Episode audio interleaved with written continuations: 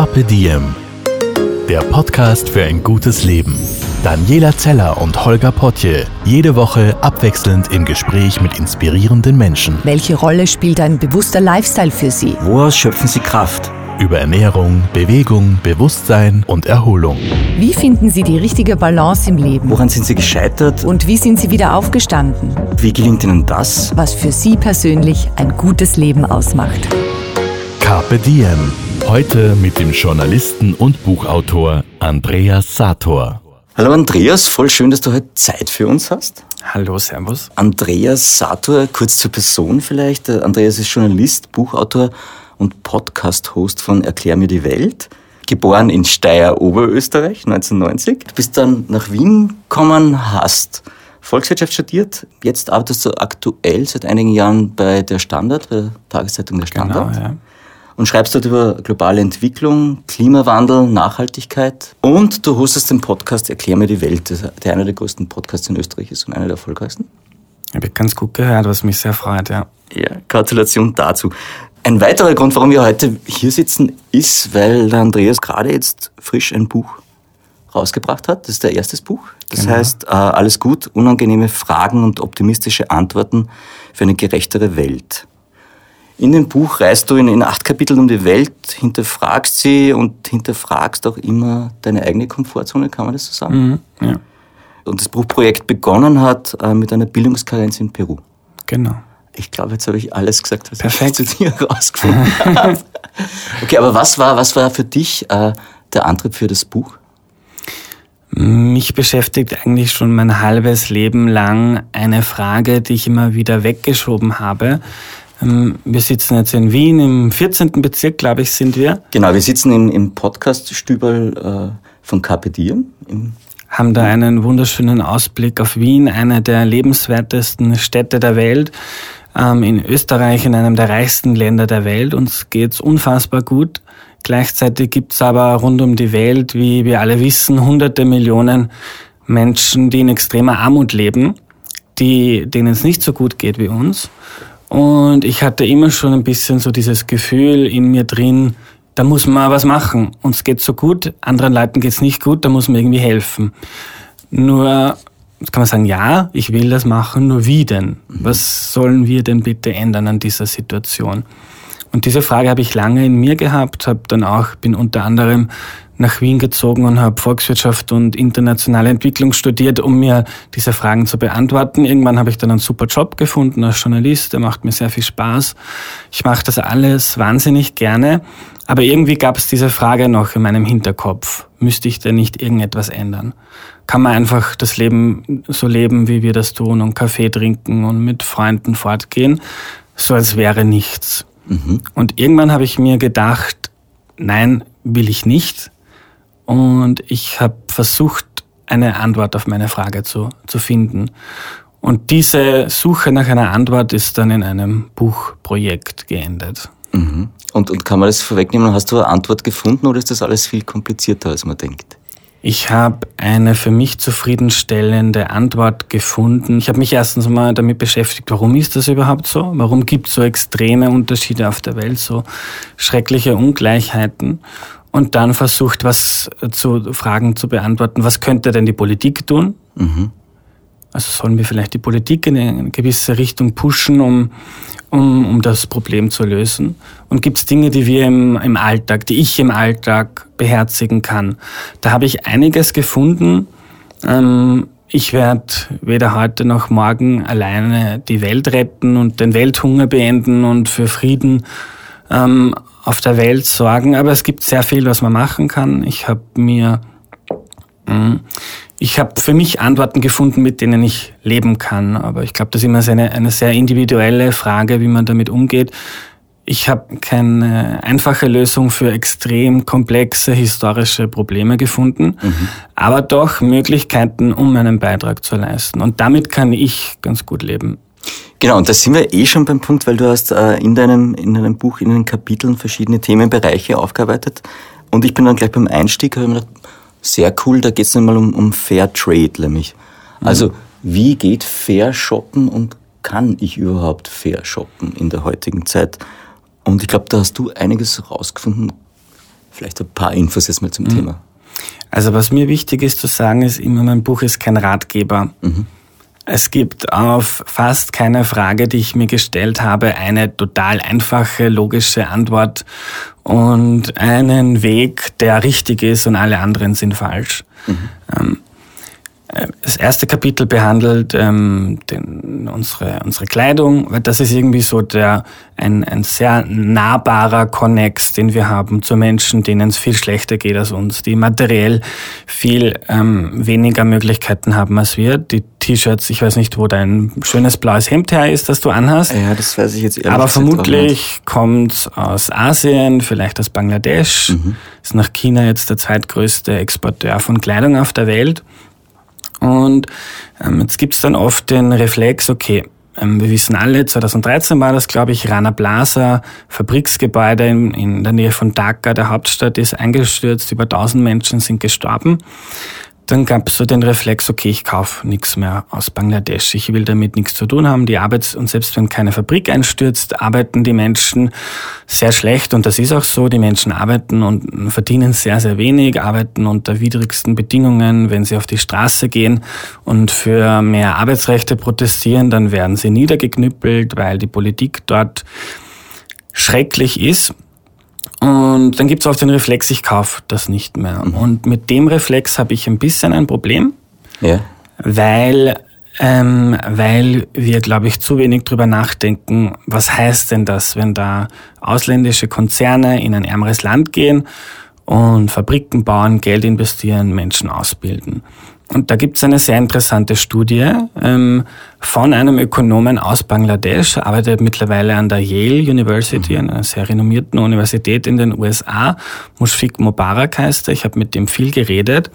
Und der hat sich angeschaut, ja, wie leben denn Frauen und junge, junge Frauen, Mädels in der Nähe von Fabriken, weil es sind vor allem immer Frauen. Ähm, die, in Bangladesch gibt es vier Millionen Arbeitsplätze in der Textilindustrie. Ich glaube, 80 Prozent davon sind Frauen. Und Mubarak hat sich angeschaut, wie leben denn die, wie geht's denn den Frauen in der Nähe von einer Fabrik im Vergleich zu Frauen, die in einem Ort oder in einer Gegend wohnen, wo es keine Fabrik gibt. Denn da ist immer die Frage, was würden die Menschen denn machen, wenn es den Textilsektor nicht gäbe. Ja. Und der ist dann zum Ergebnis gekommen, Hey, erstens ähm, sind die Mädels in der Nähe von Fabriken länger in der Schule. Oft bricht man die Schule ab in, in einem so armen patriarchalen Land wie Bangladesch, bricht die Schule ab, man heiratet sehr früh als Frau, vielleicht schon mit 12, 13, 14, mit 15 gibt's das erste Kind, mit 16 das zweite und so weiter. Viele Frauen sind dann ihr ganzes Leben lang ähm, daheim und der Mann geht arbeiten noch, ein sehr traditionelles Rollenbild. In der Nähe von Fabriken ändert sich das. Also die Frauen haben jetzt Möglichkeiten, einen Job anzunehmen, der Geld bringt, der mhm. ähm, sehr oft mehr Geld bringt als andere Jobs, wenn man vielleicht am Markt steht und etwas verkauft. Das heißt, da gibt's Verbesserungen. Es ist auch die Geburtenrate zurückgegangen. Ähm, das heißt, Frauen haben Möglichkeiten zu arbeiten, sind weniger daheim, kriegen weniger Kinder, weil sie auch andere Perspektiven haben. Ähm, die Lebenserwartung ist stark gestiegen, also die höheren Einkommen schlagen auch auf die Gesundheit der Menschen über. Und das ist jetzt, das klingt jetzt sehr rosig und eine schöne, ja, ja. eine schöne Welt ist noch immer, sind noch immer Fabriken mit Arbeitsbedingungen, die aus unserer Perspektive schrecklich sind und auch für die Menschen vor Ort schrecklich sind. Aber sie sind allemal besser, als diese Option gar nicht zu haben. Weil die Option hat, hat, haben auch die meisten ähm, ich muss ja nicht in die Fabrik gehen. Ich kann ja weiterhin zu Hause bleiben. Ich kann ja weiterhin ähm, Klodeckel auf der Straße verkaufen, wie jeder, der schon mal in einem ärmeren Land war, sobald ein Stau irgendwo ist und Staus gibt sehr viele in ärmeren Ländern, weil die Städte nicht so, so, so gut gebaut sind. gibt sehr viele Menschen, die verkaufen dort Zeug und verdienen am Tag ein paar, ein paar Dollar, vielleicht nur ein paar Cent. Äh, und da ist mein Argument im Buch, dürfen wir nicht zu schnell urteilen und zu schnell sagen, das ist schlecht, wenn wir, wenn wir es aus diesen Orten kaufen. Was ist dann die Konsequenz daraus? Genau. Also was kann ich tun, wenn ich jetzt sage, okay, ich möchte, ich gehe jetzt shoppen, ich möchte mir Quant kaufen. Gibt es für mich eine Möglichkeit, äh, als Konsumentin, als Konsument fair einzukaufen oder so einzukaufen, dass ich jetzt nicht unbedingt ein schlechtes Gewissen haben muss? Ist mhm. das überhaupt möglich? Es ist sehr schwer möglich, ähm, aber ich habe diese Geschichte jetzt erzählt, um mal so den, den Boden zu bereiten. Ähm, die, die, das, das Leiberl und die Hose, die ich jetzt anhabe, das, sogar die Unterhose fällt mir gerade ein, ähm, die sind fair hergestellt. Ähm, und also gibt es ein paar Gütesiegel, es gibt sehr viele Gütesiegel, sehr verwirrend. Das ist alles andere als einfach, sich da zurechtzufinden. Es gibt zum Beispiel das GOT-Siegel, das heißt das steht für, ich glaube, Global Organic Textile Standard, ja. ist sehr verlässlich und da ist dann einfach darauf Acht gegeben worden, wie das hergestellt wurde. Es sind noch immer meistens Fabriken, die in keinster Weise vergleichbar sind mhm. mit, sagen wir, BMW in Steyr, wo ich herkomme. Noch immer kein Vergleich, was die Arbeitsrechte und die Bedingungen betrifft, aber es ist wesentlich besser. Es sind Gewerkschaften zugelassen und man muss nicht, nicht so großes schlechtes Gewissen haben. Ist dann aber, ist dann aber oft schwierig, denn es gibt viele faire Modemarken, wo nicht genau hervorgeht, wo ist das denn hergestellt worden. Denn viele, die darauf acht geben, wie das produziert worden ist, kommen zum Ergebnis, okay, ich kann das nicht in Bangladesch produzieren lassen, weil dort die Behörden nicht gut funktionieren, weil es sehr schwierig ist, das dort unter ordentlichen Bedingungen herzustellen, dann mache ich es doch in Ungarn oder mache ich es in Portugal. Und damit hatte ich, habe ich ein Problem, weil historisch immer ähm, Textilindustrie der Anfang war für ein ärmeres Land, um die Leiter hinaufzuklettern, in, äh, um breiteren Wohlstand für meine Bevölkerung zu, be zu bekommen. Das heißt, dass es Textilindustrie in einem Land gibt, ist wichtig. Ähm, und wenn wir jetzt beginnen, die, die Kleidung aus schlechtem Gewissen nur mehr bei uns selbst herzustellen, dann ist das zwar ökologisch besser, mhm. auf jeden Fall, denn die, davon habe ich jetzt noch gar nicht geredet, aber die ökologischen Bedingungen, unter denen da Fabriken arbeiten, sind mindestens ein genauso großes Desaster.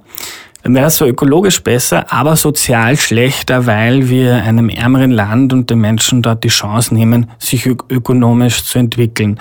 Ähm, man merkt schon, das ist sehr kompliziert, das ist keine einfache Antwort. Ähm, und darum, und das habe ich schon angekündigt, es gibt fast auf nichts eine, eine einfache Antwort. Ich versuche abzuwägen und dann schreibe ich auch immer darüber, was ist denn meine Meinung, wie, mhm. wie gehe ich damit um. Ich versuche fair und ökologisch Kleidung einzukaufen, die aus ärmeren Ländern kommt. Ist nicht immer einfach zu finden. Ähm, das heißt, du gehst dann in den Shop und fragst, äh, habt ihr Fairtrade-Kleidung oder habt ihr, ja, Genau, also es gibt ein paar Online-Shops, es gibt in Wien, es gibt immer mehr Läden, wo das gut funktioniert. Sehr oft sind sie sehr klein. Es gibt dann, ich weiß nicht, ob ich die, das, zum Beispiel Green Ground im neunten Bezirk ist, glaube ich, so der größte, mhm. Größte Laden. Da gibt es eine große Auswahl und das ist super. Ähm, sehr oft gibt's Läden, die haben nur in äh, Europa gefertigte Sachen. Ähm, es ist nicht einfach, es ist schwierig. Man könnte dann sich dann auch die Frage stellen, ähm, die Hose oder das Leiberl, ähm, das vielleicht 30, 40, 50 Euro mehr kostet als ein Herkömm, als eine ganz normale Marke, wäre es dann nicht besser, das Geld ähm, nicht in diese Mode zu stecken, sondern vielleicht zu spenden. Mhm. Könnte man auch argumentieren. Also ist alles andere als einfach, aber das ist so ein Weg, der für mich gangbar ist. Es gibt auch Leute, die kaufen, immer mehr Leute, die kaufen nur mehr Secondhand. Genau, ich wollte gerade sagen, ist Vintage, ist Vintage Secondhand, ist das eine Lösung für das Problem? Also einfach wiederverwenden statt neu kaufen? Es ist, ich finde es wichtig, weil man es generell irgendwie so ein, ein, Umdenken beginnt, dass das, was wir kaufen, anhaben, die Materialien, mit denen wir Häuser, Straßen, Autos bauen, dass man das nicht einfach wegwirft und dann neu produziert, sondern irgendwann mal in so eine Art Kreislaufwirtschaft kommt, wo man das wiederverwendet. Ich finde es super, es ist ökologisch wesentlich besser, als ständig neue Sachen zu kaufen. Gleichzeitig geht dann halt dieser positive Effekt der Globalisierung verloren, von dem wir vorher gesprochen mhm. haben. Ähm, Finde ich einen absolut vertretbaren Weg, mhm. aber alles hat seine Vor- und Nachteile. Ja, es mhm. scheint so, ja. ich habe mir jetzt noch aufgeschrieben, äh, weil es auch in einem Buch erwähnt wird, die, die Clean Clothes Campaign, mhm. äh, ein NGO praktisch, äh, der Unternehmen dazu auffordert, ihre Zulieferer offenzulegen. Ist das ein Ansatz? Macht das Sinn? Geht das in eine Richtung Absolut. Und das ist auch ein guter Punkt, denn es kann nicht die Antwort ähm, auf das Problem sein, dass das wir alle, man hört das also gerne, wenn du einkaufen gehst, du entscheidest mit, wie die Menschen leben und arbeiten und ob es ihnen gut oder schlecht geht. Ähm, es ist auch eine politische Frage, es ist auch eine Frage, was die Zivilgesellschaft machen kann. Die Clean Clothes Campaign ist super, macht seit vielen Jahren sehr wichtige Arbeit ähm, und fragt zum Beispiel, H&M ist ein, ein großes Vorbild, überraschenderweise vielleicht für viele. Ähm, man kann auf die Homepage von H&M H&M gehen und sich genau anschauen, wo die Fabriken stehen, wo die Zulieferer von H&M arbeiten, hat dann ein zig Seiten langes PDF-Dokument, wo man viele Adressen von Fabriken in Bangladesch raussuchen kann. Ähm, und die Clean Clothes Campaign versucht da ein bisschen Druck zu machen und das funktioniert auch. Gibt auch Studien, die sich angeschaut haben, was, was macht denn das mit den Unternehmen vor Ort, wenn die Zivilgesellschaft auf die Straße geht. Wenn sie vielleicht sagen, okay, wir boykottieren das, ähm, es leistet sich fast kein großes Unternehmen in der Textilbranche mehr. Zum Beispiel auch Nike macht sehr viel, ähm, gibt auch sehr viel Kritik, sowohl an H&M als auch an Nike. Aber kein großer Konzern kann es sich mehr erlauben, ähm, nichts zu machen. Auch wenn das dann oft mehr äh, Schein ist als Sein. Mhm. Aber, aber sie probieren ein bisschen etwas. Okay. Und gibt's da, gibt's da so positive Role Models schon bei, bei den in, ähm, Kleidungsriesen oder ist das etwas, wo du sagst, es hat immer zwei Seiten? Bei der einen Seite funktioniert es, bei der anderen weniger gut? Es, ein, es ist die Frage, wenn, man's, wenn man ein paar Schritte zurückgeht, dann ist so das Grundproblem sowohl ökologisch als auch sozialer Natur ist diese Fast Fashion, die wir alle kennen, dass man alle drei Wochen eine neue Linie hat bei Zara und die Kleidung austauscht und man kauft Neues, wirft's weg.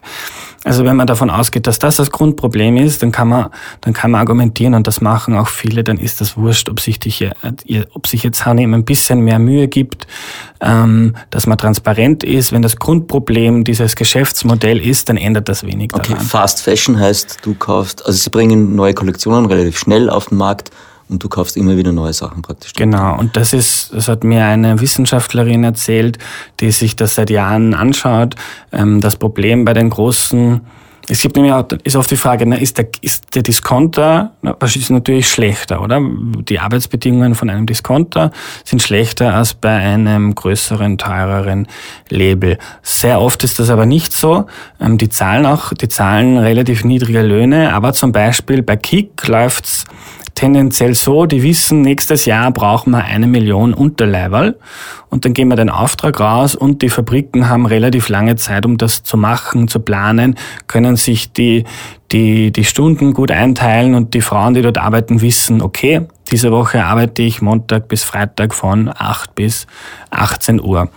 Ähm, bei Fast Fashion Labels wie Zara zum Beispiel, die das äh, extrem machen, das ist so eher ihre ganze Existenz, ist dieses Geschäftsmodell, läuft das anders und da kommt man oft drauf, okay, das neue T-Shirt ähm, funktioniert super, wir brauchen nächst, in nächste Woche in zwei Wochen nochmal 300.000 davon.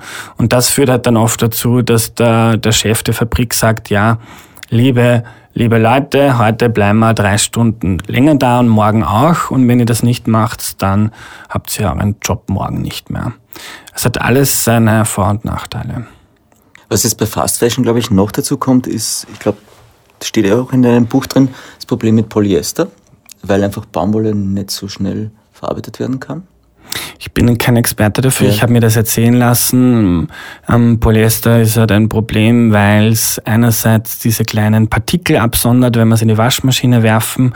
Ähm, Mikroplastik, weil es aus Erdöl gemacht ist, ähm, lässt sich aber einfacher in diese Geschäftsmodelle der, der Textilriesen integrieren, weil man es scheinbar schneller und besser bedrucken kann als ein, als ein Baumwollleiberl. Das ist auch ein Problem, ja. Genau, das ist dann im Kreislauf, das kommt dann wieder ins Meer, das Mikroplastik, und dann in den Fisch und dann letzten Endes dann auch wieder zu uns in den Darm. Genau. Das heißt, Man weiß bis heute nicht, was das macht mit uns. Also wir wissen weder, ob das äh, ob uns das krank macht oder ob, ob, ob es wurscht ist, aber es ist halt Vorsicht geboten und die meisten Menschen, wenn, es, wenn sie sich das aussuchen könnten, würden wahrscheinlich für die Option ähm, sein, dass man kein, keine kleinen Plastikpartikel im Körper hat. Das heißt, ja. was, was, was du in dem Buch sehr, sehr nett gemacht hast, hast immer am Ende eines Kapitels praktisch so Zusammenfassung gemacht, äh, was ich gelernt habe für mich und so. Mhm. Wenn wir die jetzt machen würden zu dem Thema äh, Fairtrade und, und, und Shoppen, was hast du für dich gelernt? In a nutshell, ganz kurz.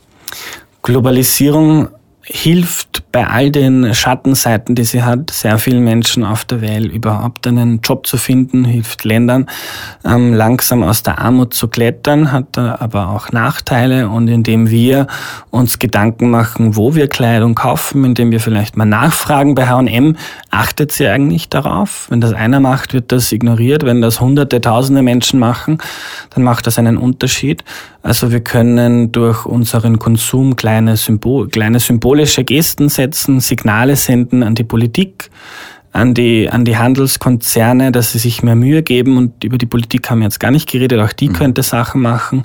Ähm, und so kann man kleine, kleine Hebel aktivieren, die vielleicht größere Veränderungen anschieben. Carpe Diem. Warum beschäftigen dich globale Ungleichheiten schon dein Leben lang? Ich habe begonnen, ich glaube, ich war ein relativ durchschnittlicher Jugendlicher. Ich bin mit Freunden fortgegangen, habe Fußball gespielt ähm, und, und, und Blödsinn angestellt. Und irgendwann hatte ich dann ähm, mehr Lust, Bücher zu lesen und habe begonnen, äh, Bücher von Jean Ziegler zu lesen. Das ist ein Schweizer Soziologe, Politiker, Intellektueller.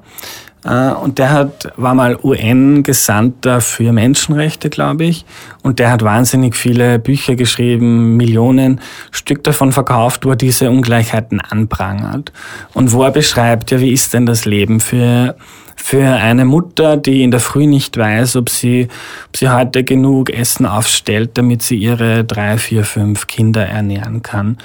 Und mir ist es zumindest so gegangen, wenn man das liest, denkt man sich, um Himmels Willen, wie kann das nur sein?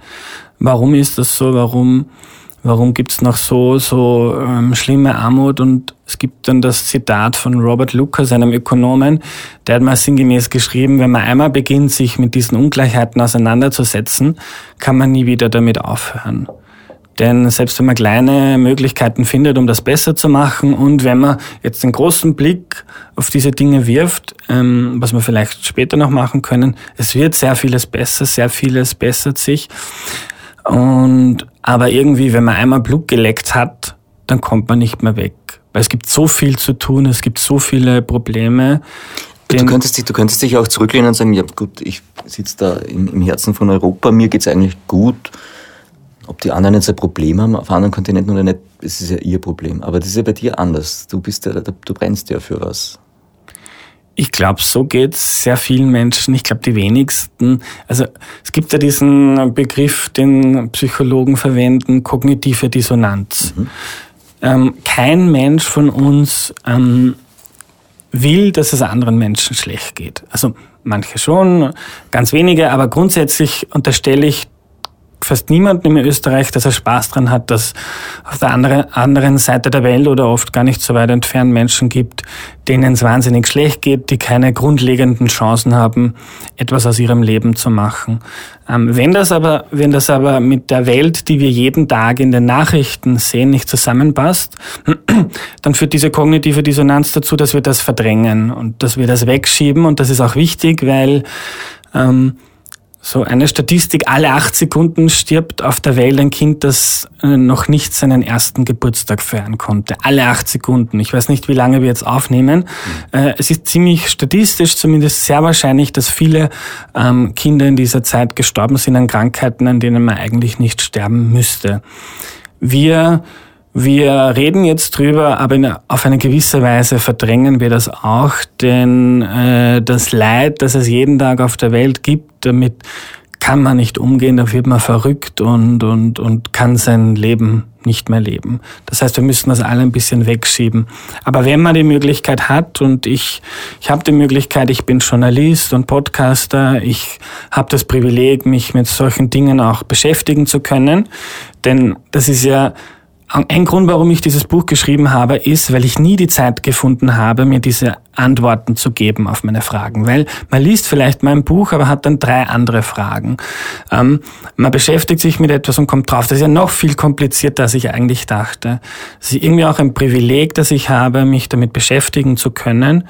Ähm, und wenn ich das schon habe, dann habe ich zumindest so das Gefühl, sollte ich das auch nutzen und ich versuche das auch. Und das, auch weil du es jetzt gerade vorher erwähnt hast und ich mir auch gedacht habe, das, das stimmt ja, je mehr du dich mit Dingen beschäftigst und dahinter blickst, desto komplizierter werden sie gerne mal. Und das ist ja dann schnell auch mal frustrierend, ja, wo man dann sagt, so, oh, ja, aber eigentlich wollte ich da jetzt eine Lösung finden und habe nur Fragen gefunden.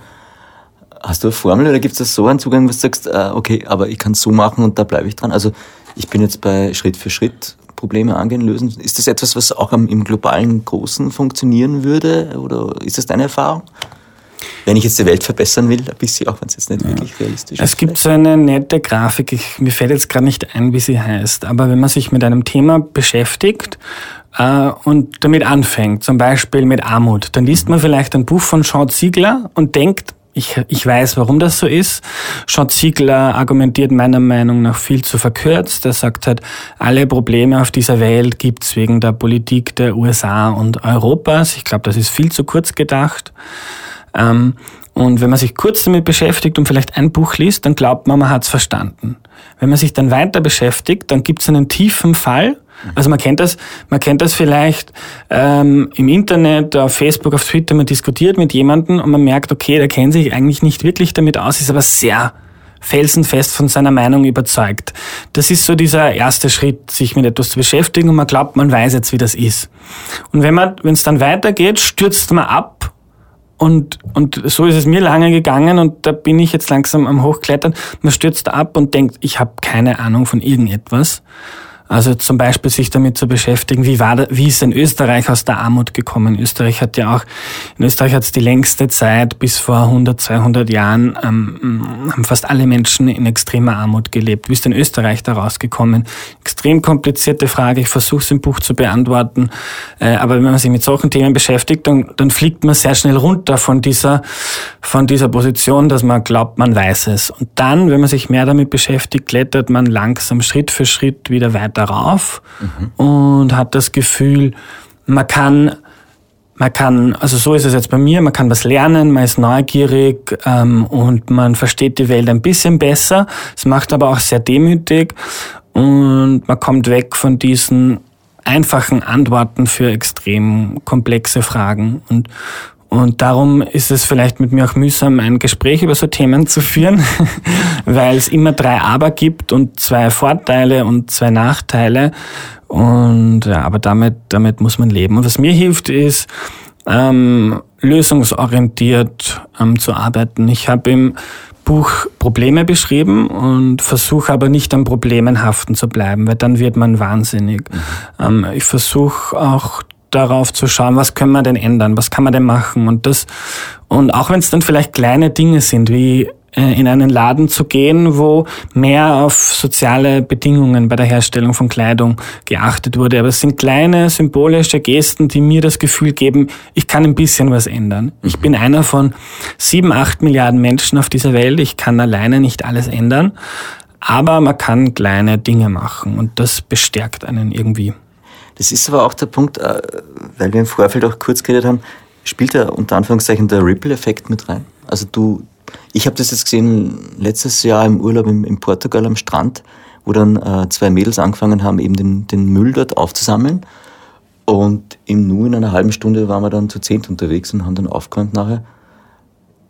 Ist das der Multiplikator, den es braucht für, also kleine Dinge, viele Leute machen ihn und dann löst aber etwas Größeres aus. Ist das der Weg? Oder ist das ein Weg möglicherweise? Es ist ein Weg. Es ist zum Beispiel, wenn wir dann über das Klima vielleicht reden, über den Klimawandel, ist eine große politische Frage, wo man mit kleinen Handlungen relativ ähm, man, kommt, man kommt nicht weiter mit. Das heißt, die großen Fragen muss eigentlich die Politik beantworten. Aber wir alle können über den Ripple-Effekt, ich habe das gestern übrigens gegoogelt, du hast mir das kurz geschickt, ich kannte das nicht, aber es ist ein, ein, schöner, ein, schöner, ein schöner Begriff. Es gibt da auch ein, ein, ein nettes Experiment aus der Psychologie, das ganz gut beschreibt, warum das wichtig ist und warum das der Fall ist, warum wir andere Menschen anstecken. Kannst du das erklären ganz kurz? Sehr gerne. Das war in den 1960ern ähm, ein Experiment in den USA.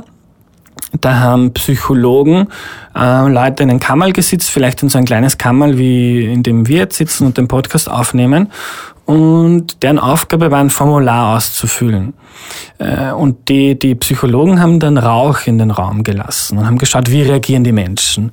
Ähm, was glaubst du, ist passiert, als Rauch in den Raum gekommen ist? Was haben Man die wird Menschen? unruhig, würde ich sagen, oder? Man wird unruhig und sie sind dann aufgestanden, sind mal rausgegangen, haben gefragt, liebe Leute, Entschuldigung, aber da kommt Rauch rein, das ist ein bisschen ungewöhnlich. Sind aufgestanden, irgendwie eine nachvollziehbare Handlung. Dann gibt es einen zweiten Schritt. Sie sitzen ähm, wieder ähm, Teilnehmer in diesem Raum, Teilnehmer vom Experiment, die füllen ihr Formular aus, dieses Mal aber mit Eingeweihten. Die haben gewusst, es wird Rauch reinkommen und deren Aufgabe war, kurz aufzuschauen und dann mit den Schulter, Schultern zu zucken und seelenruhig weiter ihr Formular auszufüllen. Und was dann passiert ist, war ganz spannend. Dann sind die Teilnehmer, das waren jetzt natürlich neue Teilnehmer, die kannten das noch nicht, die haben, haben aufgeschaut, haben gesehen, die Menschen rund um mich reagieren nicht auf dieses Problem, auf den Rauch. Und was haben sie gemacht? Sie sind sitzen geblieben weil es wird schon nicht so schlimm sein, wenn die anderen rund um mich auch nicht reagieren. Und das war ein ganz, ein ganz interessantes Experiment und Psychologen haben daraus dann geschlossen und aus vielen anderen Studien, in Zeiten der Unsicherheit oder in Situationen der Unsicherheit nehmen wir das Verhalten anderer Menschen als Information.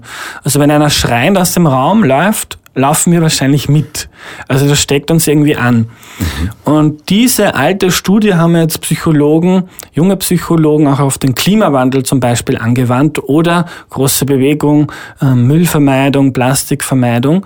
Ähm, wenn wir, also wir lesen jeden Tag in der Zeitung Klimawandel, Katastrophe, die Welt geht unter, die Menschheit stirbt aus, großes Problem, dann schauen wir rund um uns und eigentlich ist alles so wie immer, es tut sich nichts, keiner macht etwas. Ja. Und wenn wir jetzt, das schreiben diese Psychologen, wenn wir jetzt Handlungen in unserem Alltag setzen, die alleine das Klima natürlich nicht retten, aber wenn wir zum Beispiel viele fangen an, vegan zu leben oder kaufen sich ein E-Auto statt einem normalen oder machen Solarpaneele auf ihre, auf ihre Wohnungen oder Häuser, ähm, wenn wir so kleine Handlungen setzen, dann ist das so, als wenn wir im Experiment aufstehen und rausgehen. Wir reagieren auf eine, auf eine, auf eine Gefahr, auf eine Situation und senden so ein Signal an andere Menschen, hm, da gibt's irgendwas, da ist was im Busch und scheinbar, wenn alle rund um mich beginnen, ihr Verhalten zu ändern, mache ich es irgendwann auch. Und das ist das schöne Beispiel, was du in, mit Portugal am Meer beschrieben hast. Ähm, genauso ist es auch. Der Mensch ist ein soziales Wesen. Er imitiert schon, wenn man, wenn man das bei einem kleinen Baby macht und das lange anlacht, irgendwann kommt man so der Reflex, es, es lächelt zurück. Und das ist bei erwachsenen Menschen genauso. Irgendwie wir, wir reagieren drauf, wie die Menschen rund um uns sind. Und jetzt ist man dann oft, ich glaube, wenn man vor 10, 20 Jahren vegan gelebt hat ähm, oder zum Beispiel faire Mode gekauft hat, dann war man immer der, der Öko, der Komische und ja, die Cousine, die hat ein bisschen einen Vogel. Ähm, heute ist das schon, schon viel normaler. Ähm, weil es die Leute rund um einen ansteckt. Und das ist irgendwie auch so eine Sache, die mich bestärkt. Wenn man kleine Dinge macht, dann verändert das mit der Zeit etwas. Mit Geduld, ähm, aber man kann etwas ändern. Funktioniert das auch, weil das auch ein Thema bei dir im Buch ist, äh, beim, beim Thema Klimawandel? Was kann ich da tun als Einzelner? Kann ich da was tun als Einzelner, deiner Meinung nach? Also mir ist es da echt wichtig zu sagen, das ist die wenn ich das sagen darf, gottverdammte Aufgabe der Politik, da Rahmenbedingungen zu setzen, damit wir dieses Problem in den Griff bekommen. Denn es gibt, und auch in meinem Bekanntenkreis ist es ein großes Thema, darf man noch fliegen, ähm, Sachen kaufen, Auto fahren. Darf man noch fliegen? Äh, ich sag ja. ja. Also äh, jeder muss das für sich und sein nach bestem Wissen und Gewissen selbst entscheiden. Ich habe für mich, also ich mich stärker mit dem Klimawandel zu beschäftigen, begonnen habe, beschlossen, dass ich keine Kurzstreckenflüge mehr mache, die, die ich in irgendeiner Form vermeiden kann. Also ich bin wirklich sehr viel geflogen, darum auch in keiner Position, um anderen Menschen Ratschläge zu geben, wie sie selbst klimafreundlich leben. Ähm, aber so diese, dieser Wochenendtrip nach Bukarest, um mit Freunden fortzugehen, ähm, was ich durchaus ein paar Mal gemacht habe, das mache ich einfach nicht mehr, weil ich weil ich ganz persönlich damit nicht leben kann. Wenn ich mir anschaue, was für, für drastische Konsequenzen der Klimawandel hat, dann kann ich damit nicht leben. Aber gleichzeitig weiß ich auch, ähm, ich kann nicht klimaneutral leben. Ich kann nicht so leben, dass ich keine Emissionen verursache. Da, äh, ich wohne in Wien in einer Wohnung, die hat eine Gasheizung. Ich kann jetzt in Wien keine, keine neue Wohnung bauen. Ich kann meine Heizung nicht rausreißen. Das ist eine Aufgabe der Politik, Unternehmen, die Rahmenbedingungen zu setzen, damit die klimafreundlich ähm, bauen zum Beispiel oder der Verkehr klimafreundlich ist, weil äh, und wir kein Öl und kein Benzin und kein Diesel mehr verbrennen. Das ist aber die Aufgabe der Politik dass ich irgendwann in einer Wohnung lebe, die vielleicht mit der Abwärme aus einer Fabrik geheizt wird oder vielleicht mit Solarenergie, weil auf meinem Dach ähm, Paneele, Solarpaneele stehen. Aber gleichzeitig kann man natürlich, wie ähm, schon mit diesem Rauchexperiment so angeteasert, kann man durch sein individuelles Verhalten sehr wohl Signale setzen. Denn die Frage ist dann immer, ja, wenn es die Politik machen muss, wie kriegt man die Politik denn dazu, dass sie das Notwendige macht? Und wie man jetzt schon in Österreich sieht und wie ein 16-jähriges Mädel aus Schweden beweist, kann man, wenn man ähm, geduldig ist und nervig und, und äh, auf die Straße geht, sehr viele Menschen anstecken und der Politik das Gefühl geben, okay, wir sollten etwas machen. Weil jetzt hat die Politik oft noch das Gefühl, hm, die Leute fahren gerne mit dem Auto, die haben ihr gern ihr, ihren Diesel äh, und ich will nicht der Politiker sein, der versucht, das irgendwie unattraktiver zu machen und saubere Alternativen günstiger macht, weil es irgendwie das Leben der Menschen ändert. Und ich will ihnen nicht auf die Nerven gehen, weil dann wählen sie mich nicht mehr. Das ist so der Status quo in Österreich und in vielen, in den meisten Ländern dieser Welt. Wenn es jetzt aber eine, eine junge Generation gibt, die auf die Straße geht und die auch in ihrem individuellen Leben ähm, vieles verändert hat, dann ist der Politik bewusst, und die stecken ja auch dann oft ihre Familie an. Man diskutiert daheim mit der Oma, mit der Mama ähm, oder mit dem, mit dem Vater. Das ändert was und die Politik merkt, man muss darauf reagieren. In dem Stadium sind wir schon in Österreich. Jetzt haben zumindest vor den Wahlen alle politischen Parteien ähm, Überschriften in ihre Programme gegeben, was man denn klimapolitisch machen könnte. Das ist so ein ganz kleiner Beginn. Ähm, und jetzt gilt es weiter aktiv zu sein, Handlungen zu setzen, auf die Straße zu gehen und zu zeigen, mit Überschriften lassen wir uns nicht ähm, abfertigen. Wir wollen ordentliche Klimapolitik. Okay, aber jetzt vielleicht ganz blöde Frage, machen politische Parteien in dem Sinn heute dann noch Sinn oder ist es eher außerparlamentarisch, wo sich Dinge tun können, wo man Dinge verändern kann? Ich glaube, es braucht beides. Ja. Ähm, es ist in unserem politischen System nicht vorstellbar, wie das ohne Parteien funktionieren könnte. Wenn, wenn man Gesetze macht, wenn man Regierungsarbeit macht, dann braucht es da Apparate, Strukturen, Leute, die es schon länger gibt, die da Profis in dem Ganzen sind, die das machen. Gleichzeitig braucht es aber eine starke Zivilgesellschaft, Initiativen, wache Medien, Journalisten wie mich, die sich diese Überschriften in Regierungsprogrammen anschauen und dann einordnen und schreiben, dass es eben nicht genug ist, um die Ziele aus dem Pariser Klimaabkommen einzuhalten. Also es braucht beides. Pariser Klimaabkommen, die Ziele darin sind? Ziel ist, so nah, so nah wie möglich an eineinhalb Grad Erderhitzung zu kommen im Vergleich zu dem vorindustriellen Zeitalter. Also ich glaube so circa zum Zeitalter von vor 200 Jahren. Okay, und da sind wir auf Kurs oder gar nicht? Gar nicht. Und das ist sehr unwahrscheinlich, dass wir, dass wir das einhalten. Das sagt so irgendwie keiner, in, weder in den Medien noch in der Politik. Aber wenn man beginnt, mit Wissenschaftlern zu reden und wenn man mal selbst zu rechnen beginnt, äh, dann haben wir keine sehr guten Aussichten, das Klima das Pariser Klimaabkommen einzuhalten. Wir sind jetzt schon bei einem Grad. Ich glaube, wir kommen so pro Jahrzehnt derzeit um 0,1 bis 0,2 Grad packen wir drauf. Äh, das heißt, wir müssen eigentlich in, in 20 bis 30 Jahren ähm, Emissionen fast auf Null senken. Ähm, gleichzeitig steigen sie aber weiterhin. Also im letzten Jahr sind sie wieder gestiegen, die Emissionen. Ähm, es wird sehr, sehr schwierig, was aber nicht heißt, dass man aufgeben soll, denn selbst wenn wir jetzt nicht eineinhalb Grad schaffen, sondern zwei Grad, ist das noch immer besser. Wenn wir das nicht schaffen, ist das noch immer besser, dass wir drei Grad haben als statt vier. Mhm. und so weiter. Denn es wird, es wird immer schlimmer. Und auch wenn man das ambitionierte Paris-Abkommen nicht einhält, ist es wichtig, äh, Klimapolitik zu machen. Was, und können wir da im, im Einzelnen auch wieder was tun? Das Wichtigste ist wählen. eine Partei wählen, die gescheite Klimapolitik macht. Oder wenn ich eine, eine Partei schon lange gut finde und die meine Werte vertritt, die aber keine ordentliche Klimapolitik macht, dann kann ich mir mal einen Abgeordneten schnappen. Vielleicht gibt es da jemanden aus der Gegend, der in der Partei aktiv ist und dem mal sagen, hey, ich finde das überhaupt nicht gut und wenn ihr so weitermacht, überlege ich mir das vielleicht, ähm, ob ich euch wieder wähle. Also politisch kann man man kann sich auch selbst engagieren. Viele junge Menschen gehen auf die Straße, das ändert etwas.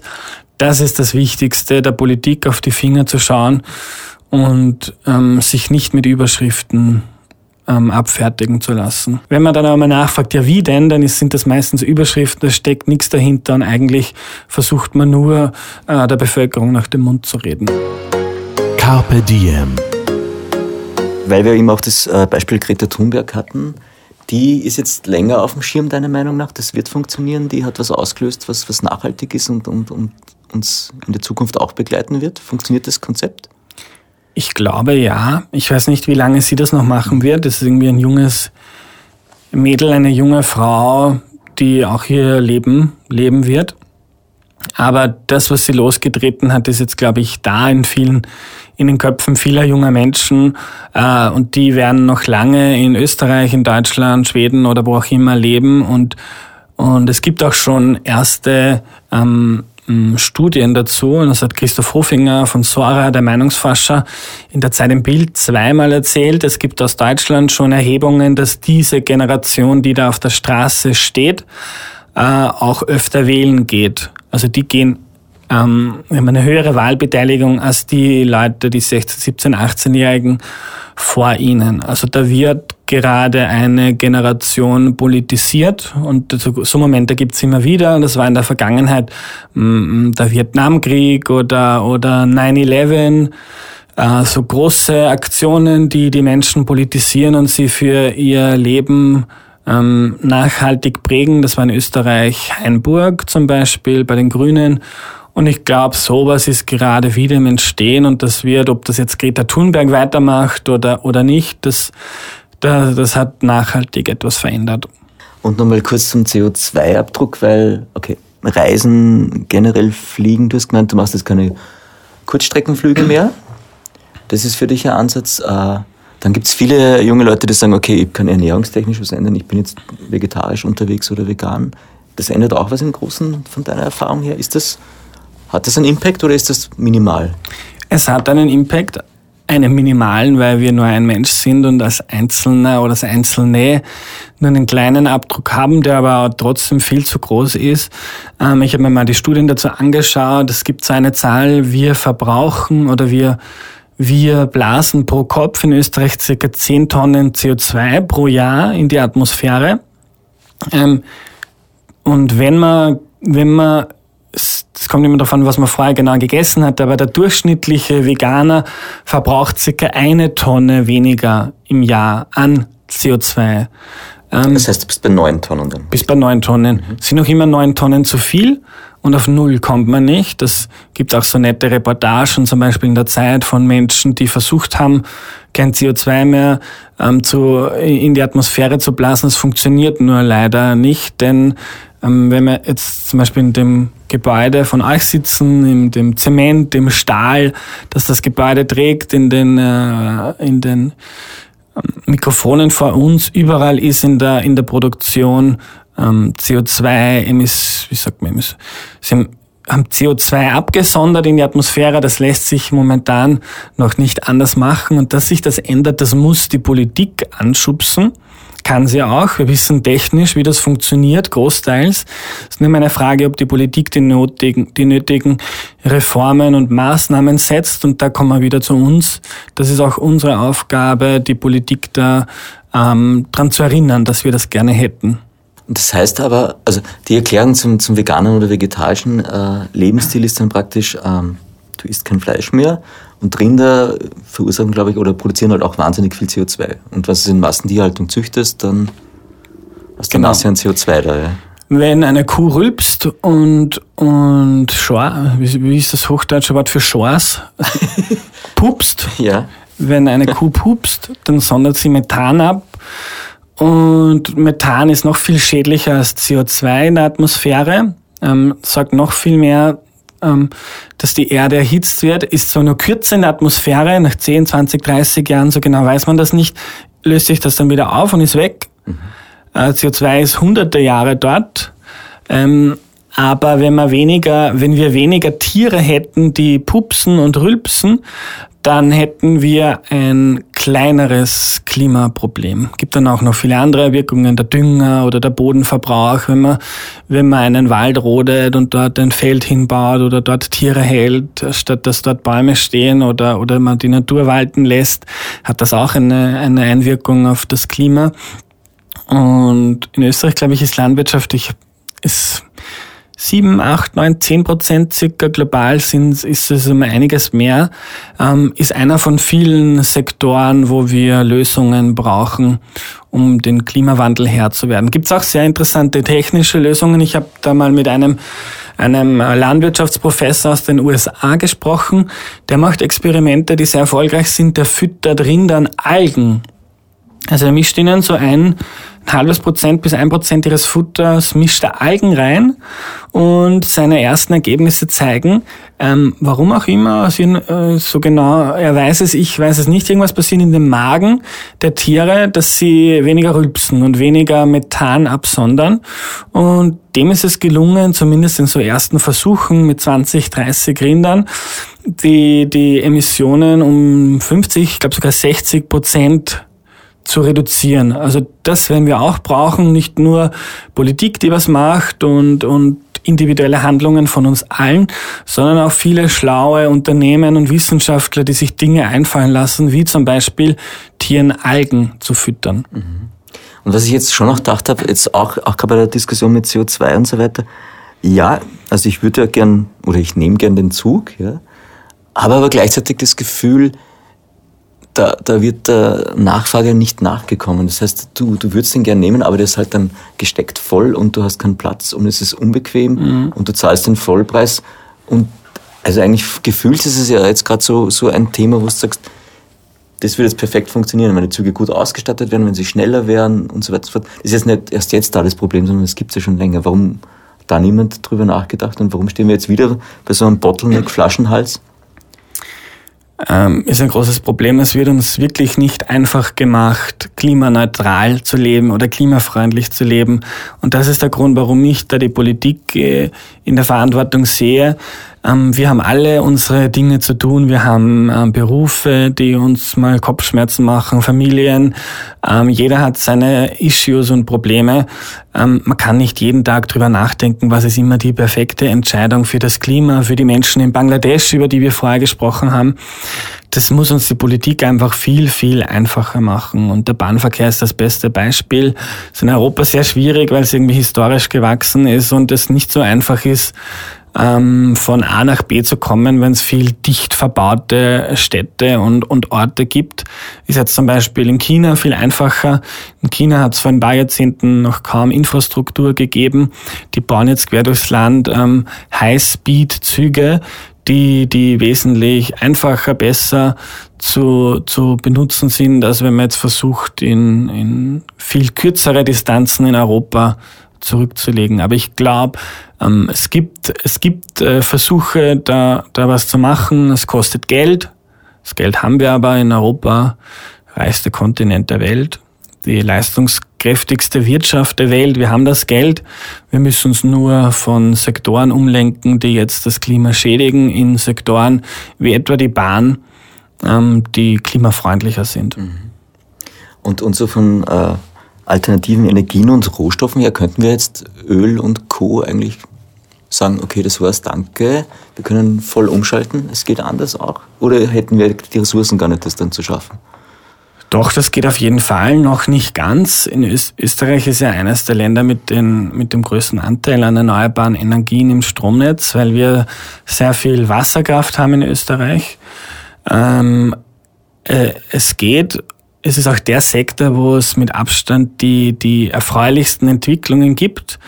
Ähm, der, der Preis von Strom, der aus Wind oder Sonne kommt, ist ähm, massiv zurückgegangen in den letzten Jahren, ähm, ist jetzt schon deutlich unter, in vielen Regionen deutlich unter dem Preis von Kohlestrom, ähm, ist, ähm, wird in vielen Ländern ähm, deutlich billiger als Öl, in manchen schon billiger als Gas.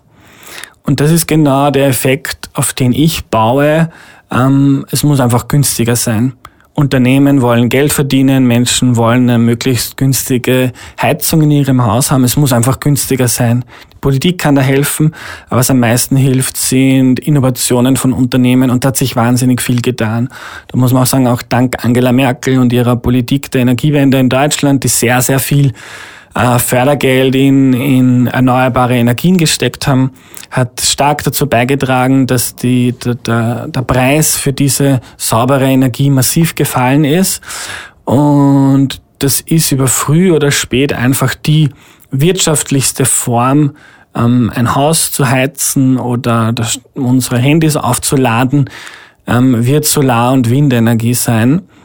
Hm, auch in vielen ärmeren Ländern übrigens, auch in Indien, das noch sehr, sehr viele Kohlekraftwerke hat und sehr schmutzig ist, ähm, sehr verpestete Luft in den Städten hat da nicht nur Vorteile fürs Klima, sondern auch für unsere Luftqualität, die wir haben, wenn wir aus dem Haus gehen und atmen.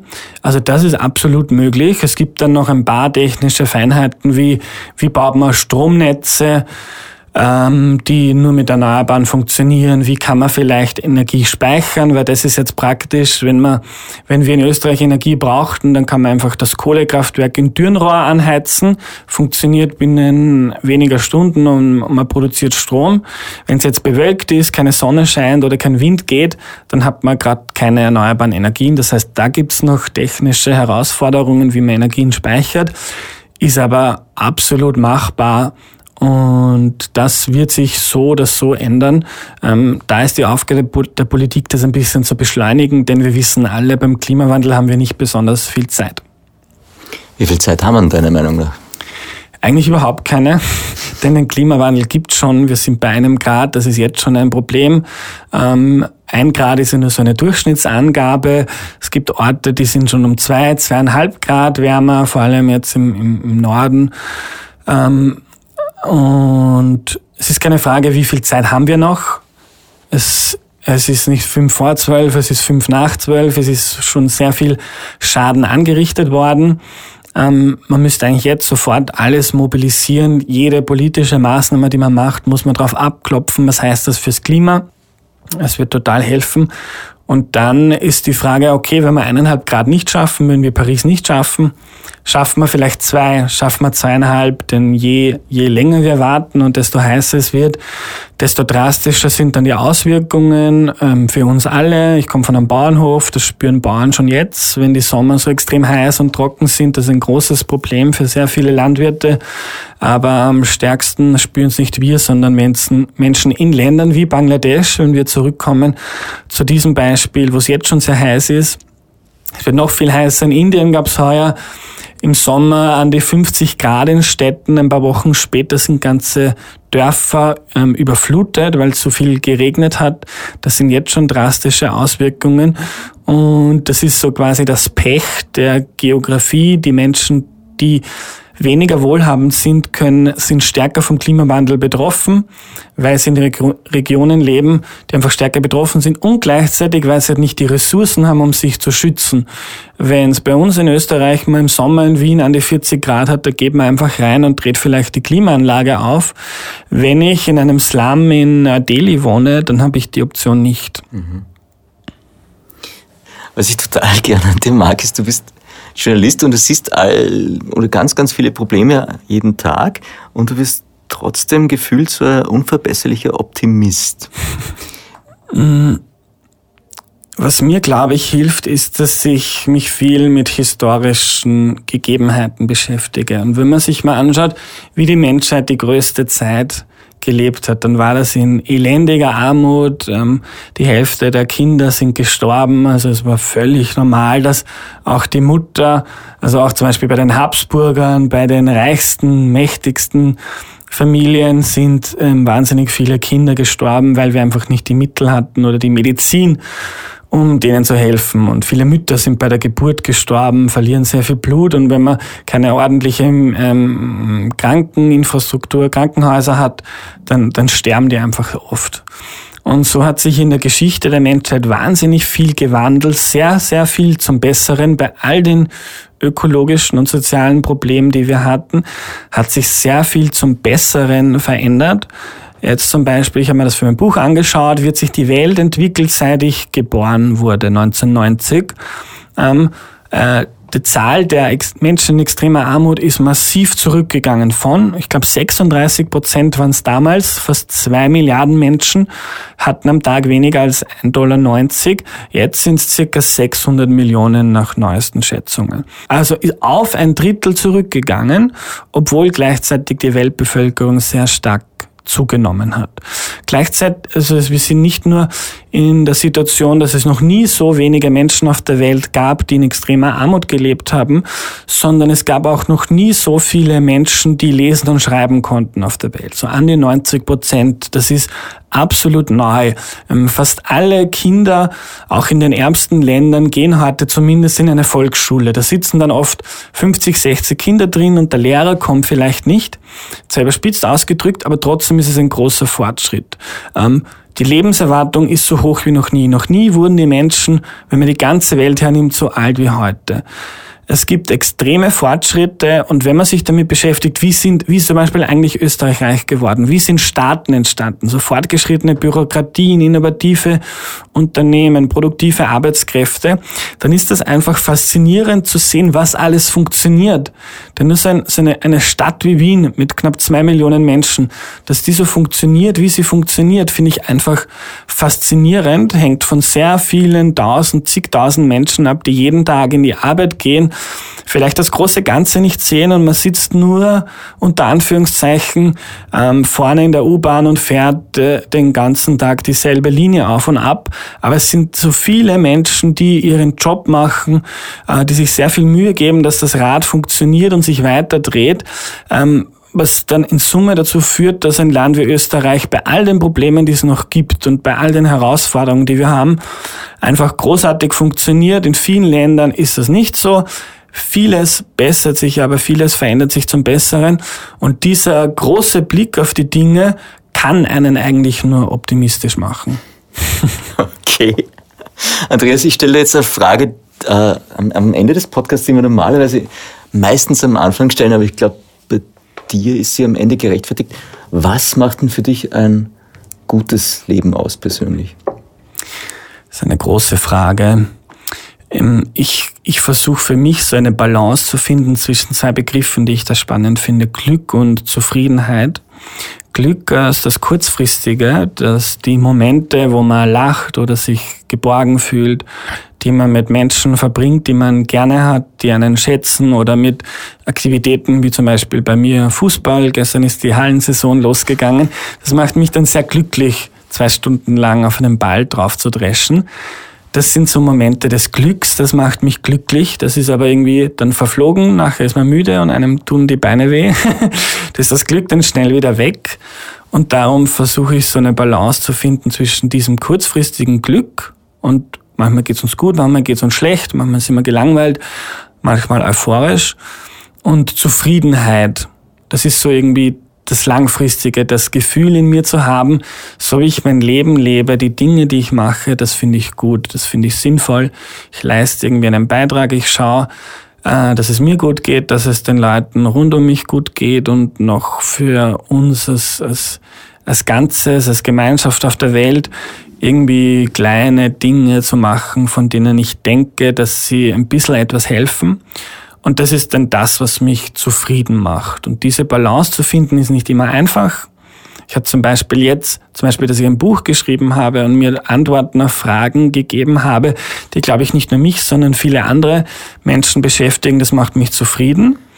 Gleichzeitig war ich aber ähm, gerade am Ende der Buchrecherche nicht sehr glücklich denn es war wahnsinnig anstrengend. Ich habe äh, von der Früh bis Mitternacht gearbeitet. Ich habe meine Freundin sehr selten gesehen und, und Freunde vernachlässigt. Äh, also ich war unglücklich für um, um, um langfristig zufrieden zu sein. Und das ist irgendwie immer so ein Hin- und Herpendeln. Ich glaube, so geht's vielen Menschen, so geht's mir auch. Das heißt, auf der Suche nach der Balance, aber auch immer. Genau. Okay, wir haben am Schluss dann noch die Fragen, die das Leben stellt. Die eine ist, äh, hast du ein tägliches Ritual? Äh, ich frühstücke jeden Tag dasselbe. Nämlich? Äh, ich frühstücke Sojajoghurt mit Bananen, mit Fairtrade-Bananen und, und, und, und Müsli. Und ich habe keine Ahnung warum. Ich habe da mal für meinen Podcast eine, eine Köchin interviewt und die hat mir erzählt, was sie jeden Tag zubereitet und was für neue Ideen sie hat. Aber für mich ist gerade der Morgen so ein, eine, eine Zeit, wo ich gerne alle Dinge ganz kontrolliert habe und genau weiß, was auf mich zukommt. Und das ist so ein Ritual, mir in der Früh Zeit zu nehmen, um in den Tag zu starten, ähm, um vielleicht ein bisschen Gymnastik zu machen oder zu meditieren. Und ich lese sehr gerne Zeitungen in der Früh, ähm, um in Ruhe zu frühstücken und mir da auch mal zwei Stunden Zeit zu nehmen, um wach zu werden. Das finde ich wichtig, gelingt mir auch nicht immer. Es gibt auch Tage, wo ich fünf Minuten vor vom Wegfahren aufstehe, mich kurz in die Dusche haue und dann und dann losfahre. Aber das ist für mich ein wichtiges Ritual und dann geht's mir auch gut, wenn ich in der Früh Zeit für mich habe. Okay. Und dann haben wir noch die Frage äh, nach dem, gibt es ein, gibt es ein Zitat, ein Sprichwort, das dich dein Leben lang begleitet, das immer wieder aufpoppt in deinem Leben? Ich glaube, ich glaube ehrlicherweise nicht. Mir fällt eines ein, dass ich vor ein paar Jahren von einem Zeitforscher, sowas gibt es scheinbar, Zeitforscher, Wissenschaftler, die sich mit Zeit beschäftigen.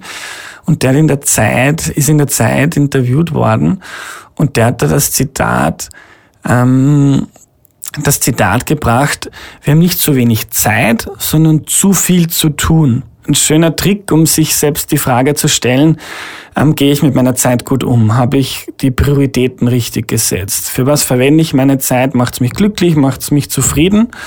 Und und dann und ich höre das sehr oft von Freunden und ich habe das auch selber oft im Kopf so, ja, ich komme mit meinen Sachen nicht. Ich würde gern viel mehr machen und ich würde das noch gern machen und das noch machen. Und das ist für mich irgendwie keine Perspektive, so mein Leben zu leben. Mir ständig die Frage, ich würde das noch gern machen, ich würde noch gern sechs Bücher schreiben und dahin reisen und ich würde gern, ähm, ich würde gern viel arbeiten und ich würde gern viel Zeit mit meiner Familie bring, verbringen und mit meinem kleinen Neffen und viel Zeit mit meiner Freundin. Das geht einfach nicht. Wir haben eine begrenzte äh, begrenztes Maß an Zeit und mit dieser Zeit gut umzugehen und Haus zu halten, das ist mir wichtig und das lese ich so aus diesem Zitat heraus und darum habe ich es gerne im Kopf. Und auch übrigens auf meinem Kasten, ich habe das runtergeschrieben und auf meinen Kasten gepickt. Okay, das, das heißt, es ist so eine Technik, die dann für dich funktioniert? Du siehst es, liest es und, und das erinnert dich dran und denkst, ah. Man denkt, man denkt immer wieder drüber nach. Natürlich geht's mir wie allen anderen, man ist gestresst und man ist mal verärgert, weil man Dinge nicht geschafft hat, die man gerne machen würde. Man ist überfordert vom Alltag und vom Leben. Aber ich versuche mit so kleinen Dingen mir immer wieder in Erinnerung zu rufen, ach, da war ja was. ich, ich beschließe den Podcast mit einer letzten Frage, äh, Titanic zitierend. Was würdest du anstellen, wenn du einen Tag lang König der Welt wärst? Wenn ich ein Tag König der Welt wäre. Du hast 24 Stunden Zeit, Dinge anzugehen oder zu ändern.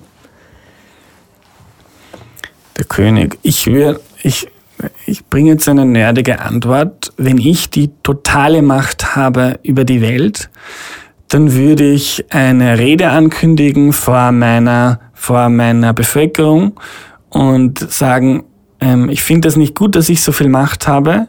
Wir sollten demokratische Prozesse und Institutionen finden, um meine Macht zu beschränken. Ich lese nämlich gerade ein Buch von zwei Forschern, die sich viel mit Armut beschäftigen. Und ein großes Problem ist, wie kriegt man ähm, einen Staat hin, äh, der nicht so mächtig ist. Zum Beispiel in Russland, Wladimir Putin ist der König von Russland. Das ist aber schlecht. Das sollte nicht der König sein. Das sollte ein Parlament haben, das ihm auf die Finger schaut, eine Zivilgesellschaft, die ihm auf die Finger schaut. Und das würde ich machen. und das sage ich, weil mir sonst nicht einfällt, was ich als, als allein Bevollmächtigter machen würde. Andreas, vielen lieben Dank, dass du heute gekommen bist und dir Zeit genommen hast. Danke dir. Und alles Gute für dein Buch. Verlag?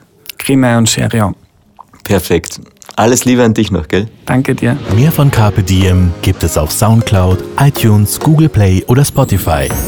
Jetzt abonnieren und liken. Das Carpe Diem Magazin erscheint alle zwei Monate. Besucht auch unsere Social Media Portale auf Facebook, Instagram und YouTube und unsere Website carpediem.live. Carpe Diem, der Podcast für ein gutes Leben. Nächste Woche Daniela Zeller im Gespräch mit dem Kampfsportweltmeister, Synergy-Gründer und Buchautor Ronny Cockert.